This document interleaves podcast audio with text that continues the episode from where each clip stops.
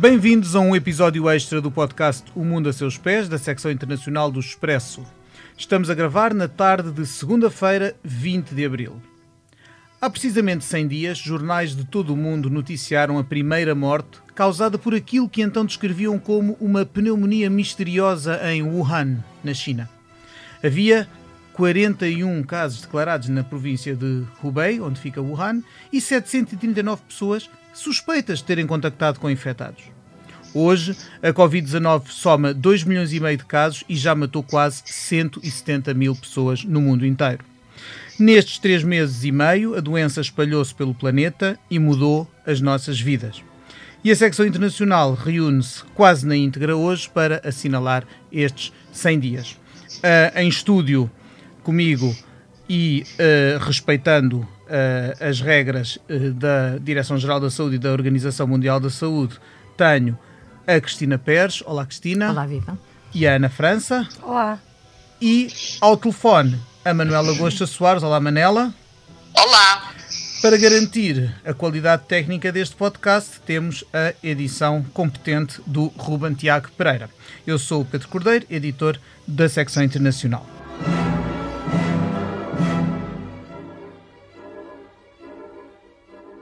O governo de Pequim não quer alarmismos e já há relatos de admoestações a quem tente lançar o pânico através das redes sociais.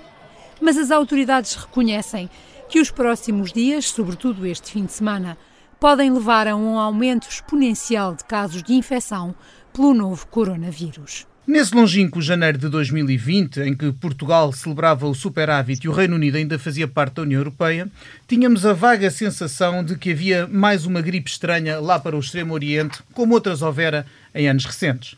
Foi só quando o sistema de saúde italiano colapsou e quando as imagens do norte desse país chegaram aos restantes países europeus que a generalidade do mundo ocidental despertou para este risco.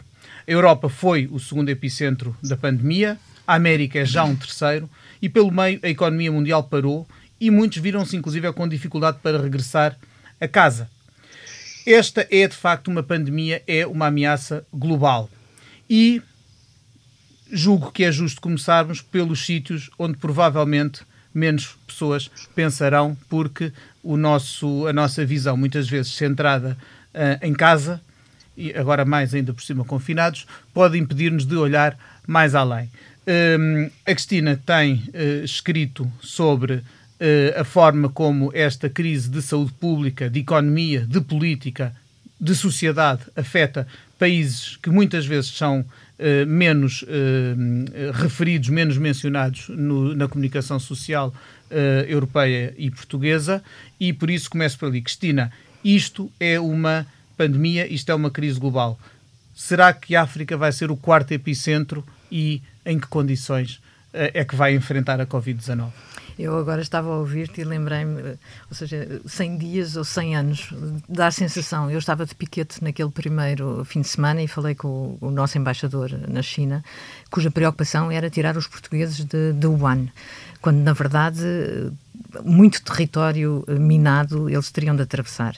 É verdade que os epicentros têm vindo, uh, portanto, é uma crise, é uma pandemia, mas diferida em intensidade. E uh, é previsível que a África seja, que neste momento tem uh, números modestos, como a América do Sul também, venha a ser muito provavelmente o último epicentro, precisamente por esta toada, pelo movimento que, a, que o contágio tem tido. É evidente que em África, neste momento, os, os números são modestos por várias razões, porque os países têm já é um continente, são 54 países com uh, características muito diferentes, muitos dos quais, de facto, com população muito dispersa e outros, uh, exatamente o contrário, muita população muito uh, próxima, muito amontoada. e os dados não são também, provavelmente, tão fiáveis como na Europa, nem sequer dentro do continente são da mesma ordem de grandeza ou feitos da mesma maneira. eu estava a ver, estive a ver uma entrevista que o economista Carlos Lopes deu à, televisão da Nigéria, onde ele referia que o FMI tinha previsto para 2020 que cinco dos países africanos teriam um crescimento uh, igual ou superior a 5%, ou seja, havia 16 países na frente uh, do pelotão do desenvolvimento para 2020, que é uh, uma coisa anunciada para não acontecer. Se houver crescimento, o chamado crescimento negativo, é o mais provável, o ficar a zeros é um sonho, mas de facto é um, o impacto da, da pandemia nesta região um, será brutal por várias, várias razões, as, crises, as dívidas, eh, FMI, etc. Há decisões importantes, como o perdão da dívida para um ano, há coisas já houve evolução nestas últimas reuniões, mas precisamente Carlos Lopes, já agora lembro que ele foi secretário-geral da, da Comissão de, Económica para a África e foi conselheiro do Kofi Annan, Nações Unidas, ele prevê que sejam necessários 200 mil milhões de, de, dólares para, para suster para suster os países. E lembra, eh, porque o perdão da dívida foi, ficou concentrado uh, nos países mais pobres, uh, quando, na verdade, os países de desenvolvimento médio são motores regionais. Nigéria é um país de desenvolvimento médio que não tem, nesta uh, constelação, direito a perdão de dívida ou não vou entrar no pormenor, mas é, dá um exemplo uh, a nível regional. Um, outra coisa que nós pensamos é que nós pensamos bastante mais facilmente nos nossos vizinhos e nos modelos que conhecemos e, de facto, fazer uma, um copy-paste das medidas que, que têm funcionado no Ocidente é uma coisa errada em, em África. Para começar, começando pela sobrevivência, porque Uh, são sociedades que têm um comércio informal do qual dependem uh, milhões de pessoas. Ou seja, uh, se as pessoas não se podem mexer, não podem deslocar-se, está comprometido, se pensarmos naquelas um, designações que todos nós conhecemos e que, e que, na verdade, não sabemos o que é que querem exatamente dizer, mas quer dizer que um, um trabalhador sazonal, daqueles que vive com, que sobrevive com um dólar por dia, não fazendo a, a sua venda diária, é ele e a família que estão comprometidos. Exatamente, e temos aí os dois lados, o lado da sobrevivência e subsistência do vendedor, mas também o, uh, o facto de aquilo que ele vende possivelmente bens essenciais, bens alimentares, nomeadamente, poder chegar ou não a quem deles precisa para subsistir, não económica, mas fisicamente. Exatamente. Um, portanto, estamos a falar de segurança alimentar, uh, basicamente, ou seja, uh, se nós imaginarmos uma escola fechada na Europa, as crianças têm recursos que não existem em África. Uma criança que não vai à escola em África, muito provavelmente não come a única refeição completa que terá no dia. Ou, um, e uh, a chegada, ou seja, a disrupção das, das linhas de fornecimento uh, é, é, também um problema. Com fronteiras fechadas, dificulta muito a, a circulação de, das matérias-primas e, e seja, a mais prima de todas, que é a alimentação. Até que ponto é que em África uh, estão a ser adotados estados de alerta, estados de emergência eh, e medidas de restrição aos movimentos da, das populações? Eh, estão a ser muito aplicados, muito generalizados. Há países, nomeadamente a Nigéria foi a primeira, a primeira cidade foi Lagos, que tem 20 milhões de habitantes. Um, com exército, com recurso a exército para fazer as pessoas num primeiro momento ficarem, ficarem em casa, não é? Ou seja, foi rápido. Uh, portanto, a, a, resposta foi rápida, a aplicação das medidas foi, foi rápida. Uh, agora, se nós uh, desesperamos por um, por, por, um horizonte temporal para ver acabar isto, em África, obviamente que esse, esse prazo é muito mais curto, porque a sobrevivência é muito mais. Uh, o, o, o, compromisso da, ou o comprometimento da, da, sobrevivência é muito mais. tem um, um, um tempo muito mais limitado. Claro, com o agravante que os países mais desenvolvidos ou mais ricos do mundo, que, eh, que serão necessários com certeza para a ajuda de que os mais pobres eh, vão precisar, estarão neste momento também eh, pouco disponíveis, se calhar, para ouvir, para se preocupar, para olhar para, uh, para sul, digo para sul porque isto é, porque isto é recorrente. Dentro da Europa tem, temos um norte que, que, tarda em querer olhar para o sul, no mundo inteiro e com, uh, com, com diferenças de escala muito maiores, com, com de facto um, uma desigualdade muito mais gritante do que qualquer coisa que exista dentro do, do, do que chamamos mundo ocidental, também haverá menos disponibilidade de, dos países desenvolvidos de olharem para aqueles que, que, ficam, que são sempre os países esquecidos, que são sempre as partes do mundo uh, onde uh, os nossos semelhante uh, vive ou sobrevive em condições que não conheceremos uh, jamais se tivermos essa fortuna. Tens razão, Pedro, mas como dizia muito bem a, a, a jornalista da televisão da Nigéria, a pobreza e a desigualdade não se pode pôr em quarentena. Portanto, eu acho que não vai haver hipótese. Isto é uma pandemia que tem realmente de ser resolvida com medidas globais. Uh, a grande hipótese de, de, de, da Covid de ficar uh, algures em, em, latência num país destes que se, que se possa desprezar é de tal maneira, ou seja, que, que uma segunda onda de, de contaminação possa partir da África é uma grande realidade. E, quer dizer, e não acho por muito que os, uh, que os governos possam resistir, não acho que a comunidade científica eh, permita uh, essa calamidade. Ou seja, por uma vez, nem que seja por motivos egoístas, acho que o, o, o chamado Ocidente vai ter de agir. Esperemos que assim seja, porque se esta, se esta pandemia também mostra algo, é, uh, obviamente, com as desigualdades, não abafa e não apaga as desigualdades, mas mostra que há uma vulnerabilidade global eh, da, da, humanidade a, a, um flagelo como esta uh, pandemia.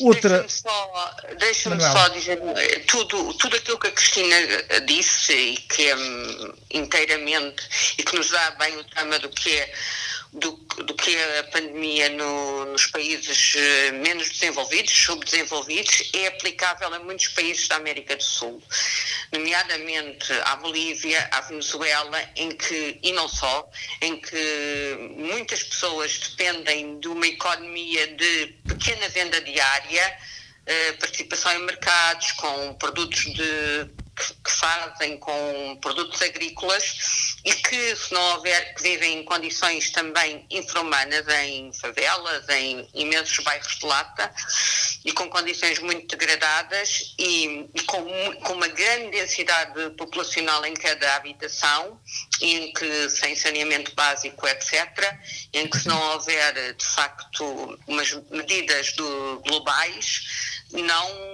será possível uh, conter isto sem danos terríveis para todo o mundo.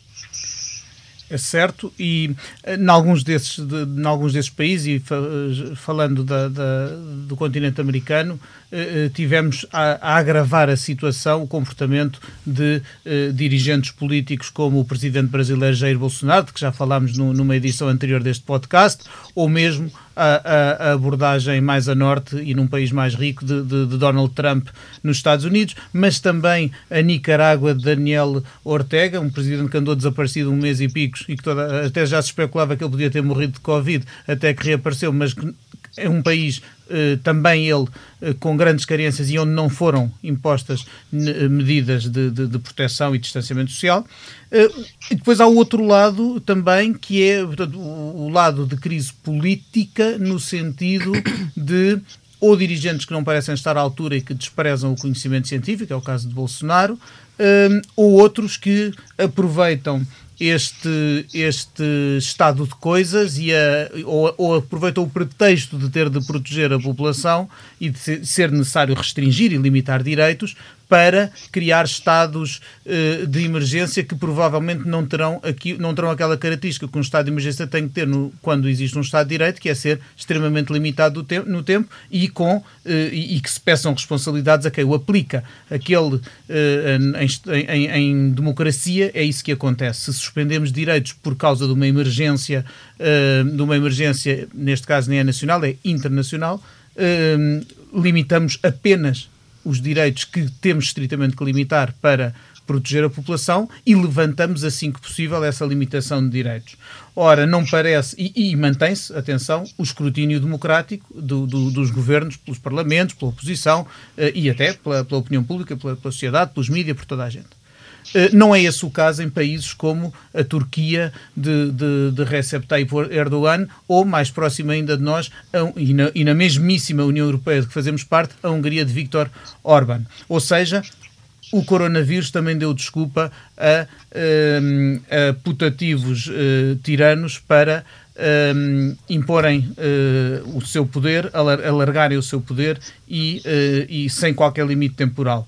Uh, sobre isso, tem-se debruçado a Ana França no, no, no, seu trabalho aqui no Expresso e por isso, Ana, conta-nos um pouco até que ponto é que esta pandemia veio a calhar a alguns uh, dirigentes autoritários ou defensores das democracias iliberais que, é que agora pululam pelo mundo. Que é uma frase do próprio Orbán, que Exatamente. ele diz dele mesmo e, da, e do, do, regime dele, não é? Portanto, eu acho que, pelo que eu tenho lido, claro que não, não é impossível aprofundar todos os regimes políticos e, e, o que é que eles estão todos a fazer exatamente, até porque nós temos menos informação vinda de alguns lados do, do que temos de outros. E, e agora, aqui muito perto de nós de facto, dia 30 de março, o Parlamento Húngaro, que é. Uh, dois terços dele é, é, do Fidesz, portanto é dominado partido pelo partido do, do, do Vítor Orbán, que é primeiro-ministro, e portanto não foi difícil um, a Vítor Orbán passar este, este decreto de emergência que tem várias coisas que assustaram as pessoas, mas, mas que aquilo que me falaram vindo lá que mais assusta é mesmo a possibilidade de, de, de poder ser preso cinco anos caso espalhes notícias falsas ou um, notícias, rumores sobre o que é que o governo não está a fazer. Ou seja, criando pânico. Ora, o que é que é criar pânico? É dizer a verdade. Por exemplo, não é? Potencialmente, criticar o governo pode ser, numa interpretação uh, criar uh, criativa, pânico. pode ser visto como criar pânico, claro. como criar falsas notícias. Dizer quantos mortos há, dizer que não há material de proteção para os médicos, dizer que porque é que estão a ser testados as famílias dos, dos ministros e não estão a ser testados os médicos. Tudo isto é criar pânico, mas é também a verdade. E há uma história muito eh, significativa e que dá bem para mostrar isto que foi que, que me contaram de lá, em que um ativista enviou um e-mail ao governo a perguntar precisamente isso, porque é que há tantas pessoas de altas cúpulas a serem testados e, e, e não os enfermeiros e os médicos de facto não estão a ter acesso a isso. E se numa primeira resposta, na volta do correio, o governo disse estamos atentos, estamos a fazer tudo o que podemos, não se preocupe, passado 5 segundos, ele recebe tipo o copy-paste do decreto onde diz um, pode, uh, por uma pena máxima de prisão até, até um máximo de 5 anos, as pessoas que propagarem notícias falsas podem, podem ir presas. Portanto, logo a seguir, quiseram apaziguar, mas logo a seguir, bom, se, a, se o apaziguamento não resultar, fica aqui uma, um, um, pequeno, um pequeno lembrete sobre o que é que de facto pode acontecer. Na Turquia, na, na peço desculpa, na, na, Hungria é muito próximo de nós e, e, e, e nós estamos muito atentos a isso, mas o que eu acho que notamos é que nesses os, regime, os regimes onde este estado de emergência pode ser problemático também já eram já tinham problemas de anteriores, não é? Tipo, não é de agora que o Orbán uh, tem, tem esta posição em relação à criminalização da ajuda aos refugiados, à, à fecho de fronteiras, a, a, os sítios onde as pessoas ficam quando entram lá são horrorosos, não, não têm acesso à ajuda legal, não podem pedir asilo, não há tradução. Portanto, não, não, isto não, não existiu no vácuo. Agora, Claro que todos os dias vemos drones em Portugal a passar nas praias e em Espanha, eu não sei se isso, se isso vai desaguar numa quebra dos nossos direitos. Claro que, que não. Haverá países, é, mais, haverá países com maior nos, resiliência, nos melhor, mais. mais bem petrastados do que outros para resistir a esse, a uma, para resistir a uma tentativa de, claro, desse género. Porque e, tem, e, instituições, tem instituições diferentes. Não Agora, por exemplo, sinais em alguns países europeus não. dessas tentações, mas noutras sim. Uh... Não acho isso, mas por exemplo, nos Estados Unidos nós achamos que é um país, e é, com instituições bastante fortes. Sim. Mas, por exemplo, estes, sim, estes novos poderes, este, este novo estado de emergência dá ao, ao, primeiro, ao, ao, presidente 136 novos poderes. Uns, bah, ok, não, não, podem não ter uma influência muito grande, mas eu, eu, eu tirei do, do decreto só, só alguns. Entre eles, fechar fronteiras externas e entre cada estado, uh, tomar conta de empresas privadas, tomar conta de rádios ou televisões para passar uma mensagem de interesse nacional que ele considere de interesse nacional um, e prender doentes ou pessoas com suspeitas de Covid. Portanto, isto não são coisas, são, não sei se, vão, se vão ser utilizadas indiscriminadamente, mas está previsto e foi aprovado. Claro, e isso é outra coisa. Não, não, não há, há, coisas a serem aprovadas sem, sem grande escrutínio dos parlamentos, que não há tempo, é para, é para aprovar já, é para fechar já, é para. Pronto, isto está a suceder uh, na Índia muito, muita violência também, mesmo. Uh, as pessoas já eram.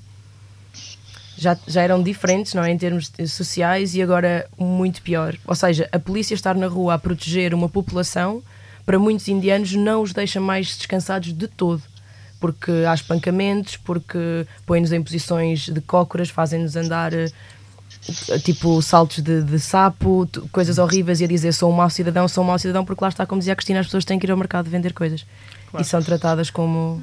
Temos, depois temos exemplos extremos como a, a ordem do presidente das Filipinas para, claro, para pessoas em jaulas, ou fechar, pessoas em jaulas, a quem uh, uh, infringir as regras de confinamento uh, e sem, sem falar, evidentemente, desse, desse grande, desse, grande elefante na sala que é, não aqui na sala onde estamos a gravar o, o, o podcast, mas desse grande elefante na sala que é um, a China e o controle totalitário, que neste, como, como tu dizias e bem, Ana, não, é, não, não são coisas inventadas por causa do Covid, mas são coisas a que a pandemia dá aso a que se ganhem uma escala e, sobretudo, se passem possivelmente de temporárias a definitivas em muitos uh, em muitos destes, destes países. Deixa-me tipo só dizer de, uma, de, um... de, o tipo de controle eficaz sim, sim. Que, é, que se elogia à China claro. ou não, é, não seria jamais possível numa, um, numa democracia, num Estado de Direito. Ao mesmo tempo que a, a, mesma China a quem se elogia um controle muito eficaz da população foi a China que ocultou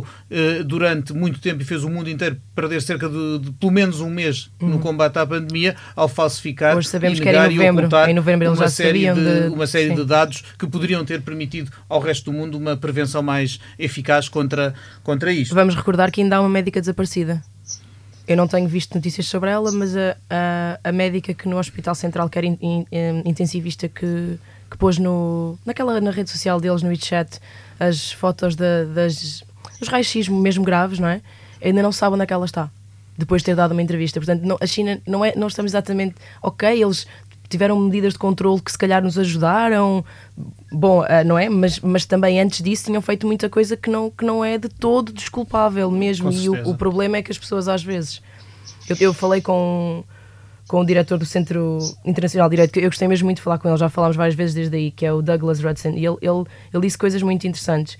Por exemplo, que, que na psicologia política de comportamento de massas, a partir de um ponto em que as coisas se tornam muito graves, tu só queres segurança e não abdicas facilmente tudo o resto. Ele fez um estudo comparativo entre outras guerras e, e, e, o léxico que está na comunicação social, aquilo que está que as pessoas falam, eh, os relatos orais, os jornais locais, é muito parecido com isto Agora, e no, nós não estamos a ser atacados por outra nação. Nós temos de ter noção que nós não, não temos um inimigo visível, não é o homem, é um vírus. Só que sem um inimigo visível para destruir, quando é que tu paras esse estado de emergência? Como é que dizes que o inimigo acabou? É verdade. O Benjamin Franklin, um dos pais fundadores dos Estados Unidos da América, que eh, quando nasceram enquanto país independente contra os, uh, o que consideravam ser os abusos da coroa britânica, tinha um grande, um, a grande preocupação de limitar o, o poder e de, e, de, e de, garantir um escrutínio grande do poder. Benjamin Franklin disse às tantas que aquele que está disposto a abdicar da liberdade e da, da segurança não merece ter uma nem outra. Um, este, esta pandemia. Uh, tem também uma, mais uma vez, sem, sem ser uma coisa que ela cria, mas é algo que ela acentua, um, são um, tendências geopolíticas que já vinhamos a notar. Uh, o, a ausência ou insuficiência da União Europeia, a retração voluntária dos Estados Unidos da América, outrora líderes do mundo livre, uh, o peso crescente da China, agora também afirmado em uh, ofertas ou disponibilização ou venda de materiais de proteção e equipamento, nem sempre de qualidade, como já se viu em alguns casos, mas que onde, onde, onde Estados Unidos e Europa falham, aparece sempre alguém, China, às vezes, outras vezes Rússia, a, a colmatar essas falhas. Uh, até que ponto pergunto a, a, todo, a, todo, a todo o painel até que ponto é que eh, vamos eh, sair desta pandemia com um mundo em que, com mais poder eh, para a China, apesar das responsabilidades que teve, e com um peso ainda menor e um prestígio mundial menor para os eh, outrora faróis do mundo livre, como a Europa ou os Estados Unidos. Manuela. Pegando naquilo que a Ana disse, lembro só que, para além da médica estar desaparecida, uh, convém não nos esquecermos que ainda na última semana uh, a China fez uma correção do, dos números, que nós não sabíamos dos números de, de pessoas que morreram eh, de Covid-19 e que nós não sabemos efetivamente se são números novos porque eles fizeram uma triagem de outra forma ou se pura e simplesmente eh, são números que não tinham sido reportados uh, para o resto do mundo. Eu, num caso ou noutro, não me fia, não me fia, não me fia muito nessas e que são números significativos. Uh, na China temos neste momento uma situação completamente paradoxal, que é que, ao mesmo tempo que estamos a lidar com esta pandemia, que, cujo os primeiros casos foram naquele território e que, e que estiveram camuflados do resto do mundo durante bastante tempo, uh, eles estão, de alguma forma, a, a, utilizar a pandemia como um trunfo, não é de alguma forma, estão a utilizar a pandemia em paralelo como um trunfo de, na diplomacia. Já se fala na diplomacia das máscaras, que é toda, pronto, toda a exportação de, aliás, de grandes estoques de máscaras que foram feitos, de máscaras de ventiladores e de outros materiais que são necessários para combate à pandemia e que foram e que, para os quais se prepararam nos meses de dezembro, janeiro e fevereiro e eventualmente antes, não sabemos. É uma coisa completamente paradoxal porque a Europa, concretamente, ficou muito dependente daquele mercado, da boa vontade de existirem uh, empresas chinesas a venderem, depois, como aconteceu em Espanha, algumas delas, a Espanha chegou a fazer uma grande compra de máscaras de testes à China, que depois percebeu que não podiam ser utilizados porque não eram fiáveis, e não só ficam dependentes, a eh, Europa, Europa e não só, e o resto do mundo, mas que está dependente dessa boa vontade e dessa cooperação diplomática chinesa para a venda, como também para as autorizações de transporte desses mesmos materiais, que os vários países que têm feito hum, essa, essas importações da China, de facto, só o processo de saída e de permissões de, de voos para aterrar, etc., são processos, do ponto de vista diplomático, morosos. E isto é uma coisa completamente paradoxal há uma pandemia que de alguma forma é ocultada durante quatro semanas e depois, do ponto de vista eh, enfim, financeiro e de exportações e económico, acabam por ser quase o país salvador e que, objetivamente, enquanto que todos os países estão a ficar numa crise económica complicada, eles provavelmente estarão numa crise económica menos complicada, apesar de estarem a ter uma quebra económica a retração dos Estados Unidos, mas enquanto que a retração europeia é uma retração por provavelmente não ter existido um consenso desde o início entre os países da União Europeia, como acontece várias vezes, e o que tornou as, uh, talvez uh, a situação houve alguns momentos de tensão e houve de facto, e tem havido, porque não tem havido, a, a, situação é mais grave na Europa do Sul do que tem sido na Europa do Norte. Agora, os Estados Unidos quase que voluntariamente se auto-isolaram neste momento do resto do mundo. Há uma outra questão que é importante, que é. Um, que a Cristina falou há, uh, atrás, que é a questão, basicamente, da alimentação. Nós todos, o mundo inteiro, come todos os dias.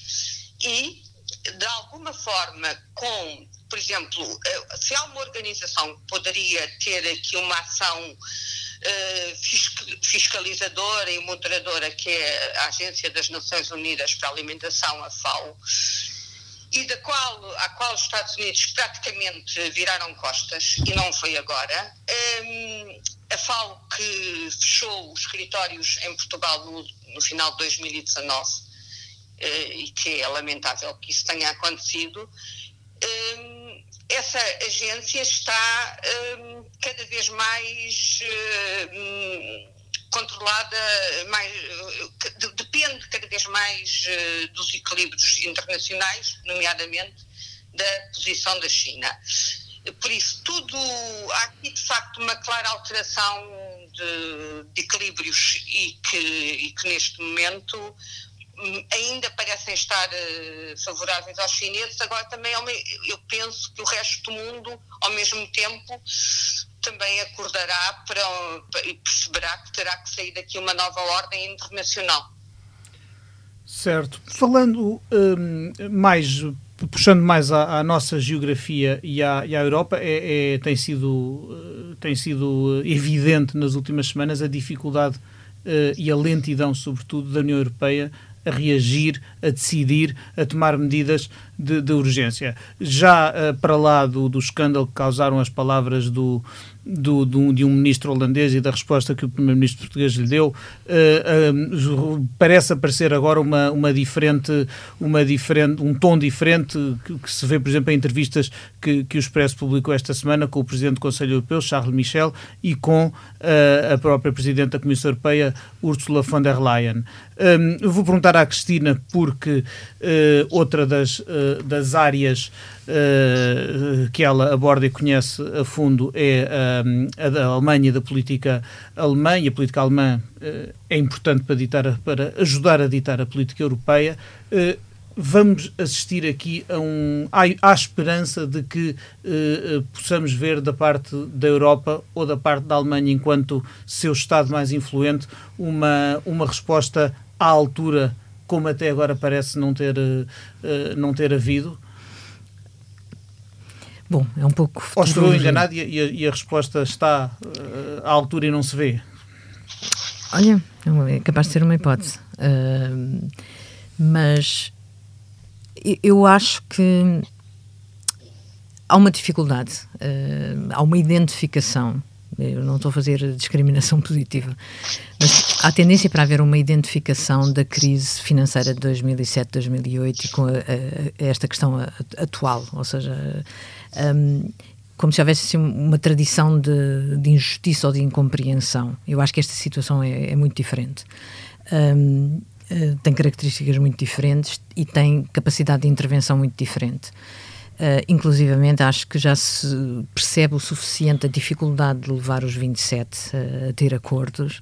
Uh, a semana passada, quatro, os quatro maiores países decidiram ter uma, uma movida conjunta para a, a integração e distribuição de, de, deste elefantíssimo na casa que são os migrantes e, e, refugiados.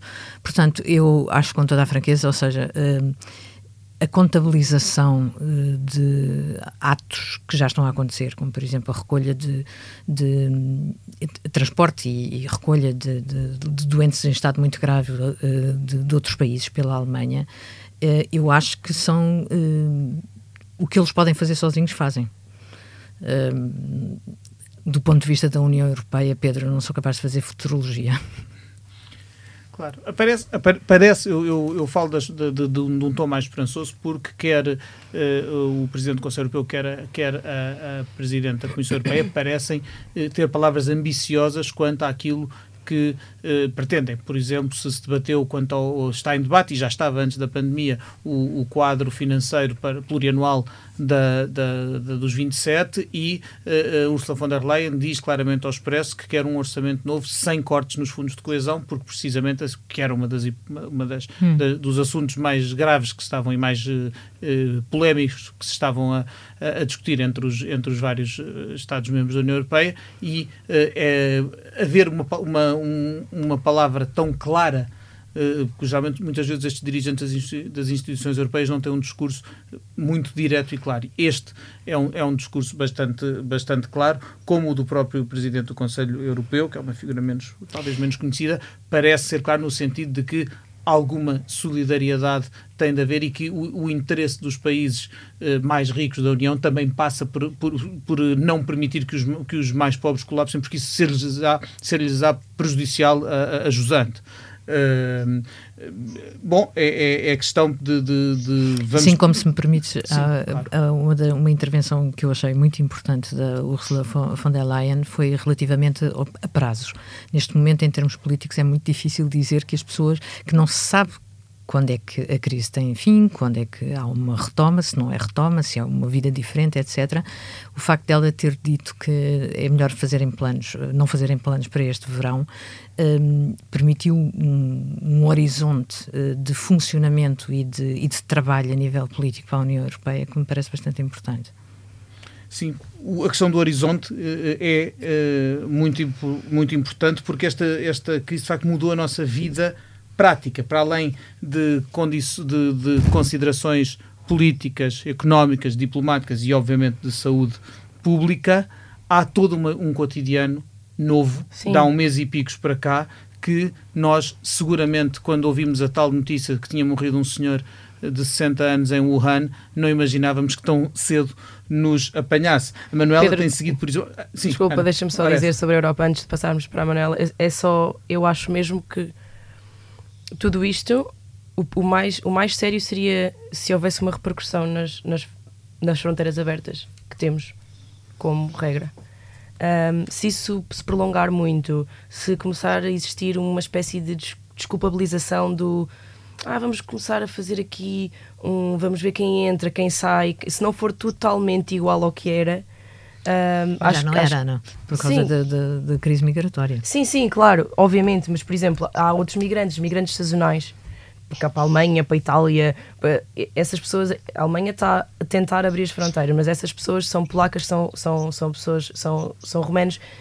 Esse dinheiro, eu, eu própria já fiz a vindima na Alemanha, esse dinheiro é para o ano todo, para eles, e é preciso pensar nisso. E não são só eles que ganham. A Alemanha precisa dessas sim, pessoas sim, para as vindimas, claro. porque sim. o maior produtor de Riesling daquela região, do Moselle, disse-me sem estas pessoas fechava já e ele tinha um castelo. Mas há declarações um até, até, até isso tem que não é isso tem que continuar a acontecer porque estas Trump, pessoas são essenciais para a nossa agricultura. Só a Itália precisa de 300 sim, mil sim, é pessoas. É até Donald Trump com o seu fetiche sim, está, muro, está a abrir. pelo contrário está uh, nos Estados Unidos estão a ser criadas alterações. A, o, também o nosso correspondente no, nos Estados Unidos, o Ricardo Lourenço, escreveu sobre isso esta semana. Estão a ser levantadas, a, alteradas algumas regras de imigração precisamente porque a agricultura, as cadeias de abastecimento nos Estados Unidos também elas dependem de muitos migrantes e trabalhadores claro. sazonais que, se não pudessem entrar agora de maneira nenhuma, ia, iam criar uma. Isso iria criar uma. Nem quero, nem quero pensar como é que vai ser a história dos eh, refugiados grande. daqui para a frente, muito sinceramente mais uma vez, tendências que vinhamos, vinhamos, víamos de trás serão, claro. eh, provavelmente eh, terão eh, oportunidade, ou aqueles que as defendem terão oportunidade de reforçá-las, de tentar tornar permanente aquilo que é suposto ser provisório.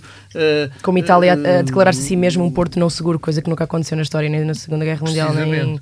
Hum, até os atos tão simples como o de apanhar um avião para ir passar uh, férias ou, ou, uma viagem de trabalho a qualquer lado estão diferentes. E falo isto para, para fazer a para, para a Manuela, que tem seguido com atenção uh, e escrito para, para o Expresso, no, no, tanto no, na edição semanal como no, como no online, sobre uh, os portugueses que uh, espalhados pelo mundo, e quem, obviamente que falamos de portugueses, mas o mesmo se reproduzirá em todos os países, a quantidade de cidadãos que de repente se viu retido num determinado local sem hipótese de voltar para casa, porque aquilo que, que todos dávamos por garantido, como voos comerciais regulares, linhas de transporte, etc., se viram de repente um, todas interrompidas por causa da pandemia. Uh, Manuela, queres falar-nos um pouco sobre isso? Quero, mas antes de, de falar da questão de, de uma alteração completa das regras de, da forma das pessoas deslocarem com as grandes restrições no espaço aéreo que conduzem quase ao fecho total, quero apenas lembrar uma coisa: não é só no resto do mundo que as cadeias alimentares estão dependentes eh, mão de obra migrante. Em Portugal isso também acontece. E também não é só nesta pandemia, porque por acaso o primeiro caso, o primeiro caso que foi, os primeiros casos que foram registados em Portugal na, no tempo da, da, pneum, eh, da pneumónica, da chamada gripe espanhola há 100 anos, que matou cerca de 60 milhões de pessoas no mundo inteiro, em Portugal entraram de trabalhadores rurais vindos de Espanha que cruzavam a fronteira entre a Extremadura espanhola e o Alentejo. De qualquer forma, a gripe ficou, deu uma fama à Espanha, mas não foi ali que se começou. O vírus não tem nada a ver com Espanha. Por acaso, o primeiro caso registado foi em Madrid, mas o vírus vem de outro continente. Um, foram apanhadas em todo o mundo milhares, aliás, milhões de pessoas que estavam deslocadas do, da sua residência permanente. Porque o fecho de, do espaço aéreo internacional, que não fechou completamente, mas que está com grandes restrições, na ordem dos 80%, e em alguns países, como países muito grandes, como a Austrália, há restrições no espaço aéreo nacional, um, acontece praticamente em simultâneo. É assim um dominó que dura, dura, menos de uma semana. No caso de Portugal, um, do, as pessoas que querem pedir apoio consular para voltar têm que fazer um registro num, através de um site que o Ministério dos Negócios Estrangeiros disponibiliza e, de alguma forma, esse número até tem por exemplo, na, na, na, entre hum, quinta-feira da semana passada e a outra quinta-feira anterior, esse número até aumentou, porque nem todas as pessoas que estavam fora do país onde residem habitualmente, que é o nosso, se tinham registado uh, nesse site. Agora, estávamos, nós tínhamos cerca de 5 mil portugueses ou residentes permanentes cá que tinham sido apanhados em viagens de trabalho, em estágios eh, profissionais, como é o caso de uma médica do, do Hospital Pedro Espano com quem falámos, que estava na Austrália, no sul da Austrália, numa, num estágio profissional de três meses uh, outras em férias, foram apanhadas pessoas em todas as circunstâncias. Isto é válido para Portugal e é válido para todos os outros países. Muitas dessas pessoas, isto mais ou menos passou-se de uma forma que não se deveria ter passado em 80% dos casos. Quem teve dinheiro para comprar um novo bilhete conseguiu voltar. Porque, ou então quem teve dinheiro para fazer um upgrade, porque muita, quase todas as companhias foi difícil com uma diminuição drástica do voo, com a suspensão de muitos outros voos, eh, remarcarem com as tarifas de bilhetes de regresso que as pessoas tinham. Em Portugal ainda há cerca de mil pessoas para voltarem e essas mil pessoas estão dispersas por mais de 40 países. Os grandes grupos estão no Brasil, eh, na Guiné-Bissau, em Cabo Verde, nos Estados Unidos, mas depois há, há muitos casos de portugueses que está um único cidadão como é o caso da Síria, de, creio que do Laos, há vários países onde há, há, há sete, eu creio que há, tendo isso de cabeça, há sete países onde há um único português. E, enquanto que no Brasil estão, por exemplo, 300, só que estão bastante dispersos pelo território brasileiro. Estão em 23 estados do Brasil. Quase tudo. E não sei muito bem, com a restrição que existe atualmente, como é que essas pessoas estão a conseguir sobreviver. Algumas delas, outras poderão, poderão estar sem problemas. E, e, como é, e quando é que poderão voltar? Porque a previsão é que isto só, só sejam levantadas estas restrições no final de maio. Senhor, aqui temos um, uh, um bom uh, remate sobre a forma como isto nos impede. Algo tão simples como se há uns que estão presos ou que se sentem presos em casa, outros não conseguem voltar para casa. É preciso restrições também têm a ver podem uh, dificultar em muito o transporte de algumas matérias-primas e bens alimentares. Não é só o transporte de passageiros para além de mexerem com uma liberdade fundamental que é a liberdade de circulação. E, e de existirem Posso... cerca, neste momento, milhares de pessoas das todas as companhias aéreas do mundo que estão em risco, têm o seu posto de trabalho em risco, porque muitas destas companhias aéreas entraram em layoff.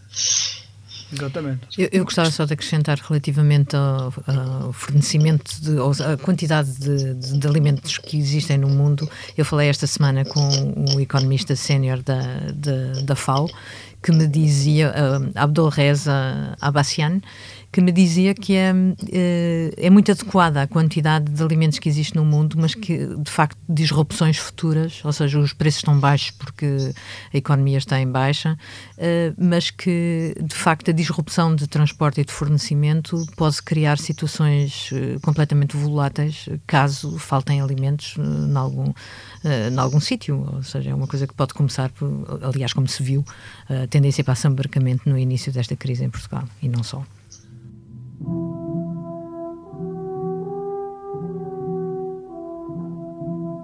No Mundo a Seus Pés costumamos perguntar sempre aos convidados onde é que gostariam de estar se pudessem ir para qualquer parte do mundo e eu, eh, nas últimas semanas, tenho acrescentado à pergunta se não fosse a pandemia.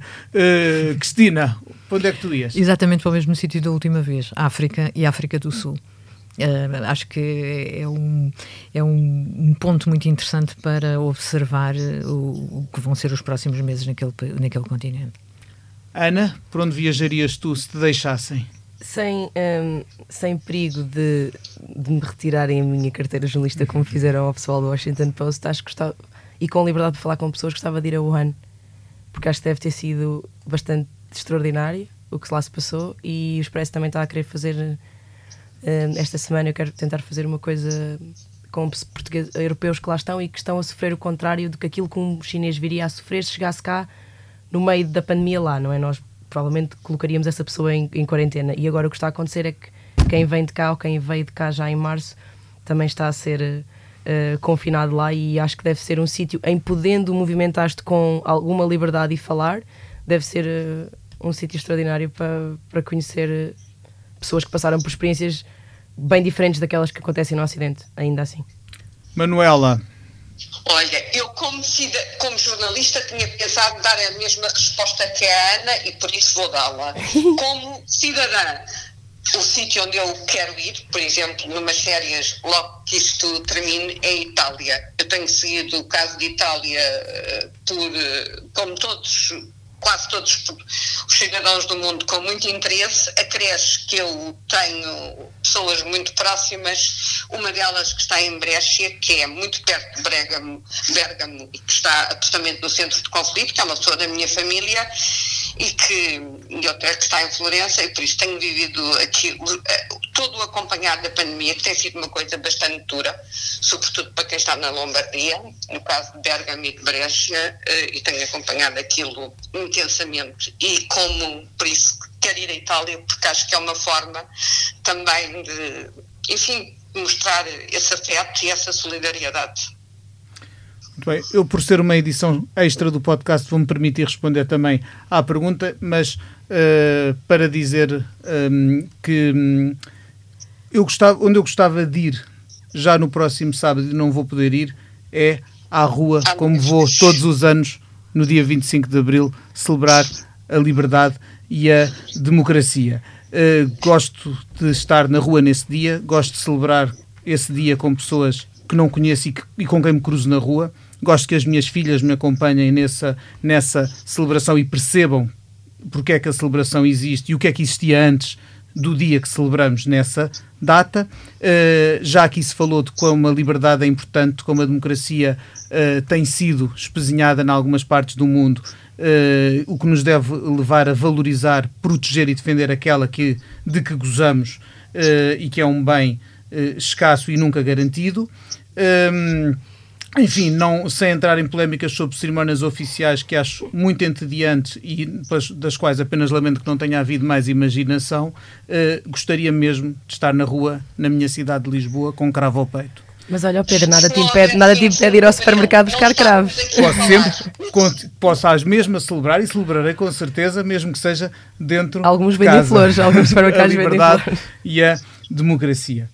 Mas não houvesse 25 de Abril, este podcast não seria gravado. É verdade. Ou teria de ser de levar com, com um lápis azul ou com uns bips no meio das nossas palavras. Uh, enfim, felizmente, sem lápis azul, sem censura, com a uh, liberdade que, que não deixaremos de exercer. Uh, o podcast está aqui, voltaremos para a semana, porque esta é uma semana, não seria semana de, de, de regular, portanto, para a semana voltamos a, a retomar o, o, podcast com, com episódio regular. Um, e esperamos que os ouvintes que estiveram connosco durante este uh, período e, e, a quem agradecemos estejam de novo para ouvir falar sobre outro assunto uh, com uh, jornalistas do Expresso, com convidados no Mundo a Seus Pés. Obrigado a todos.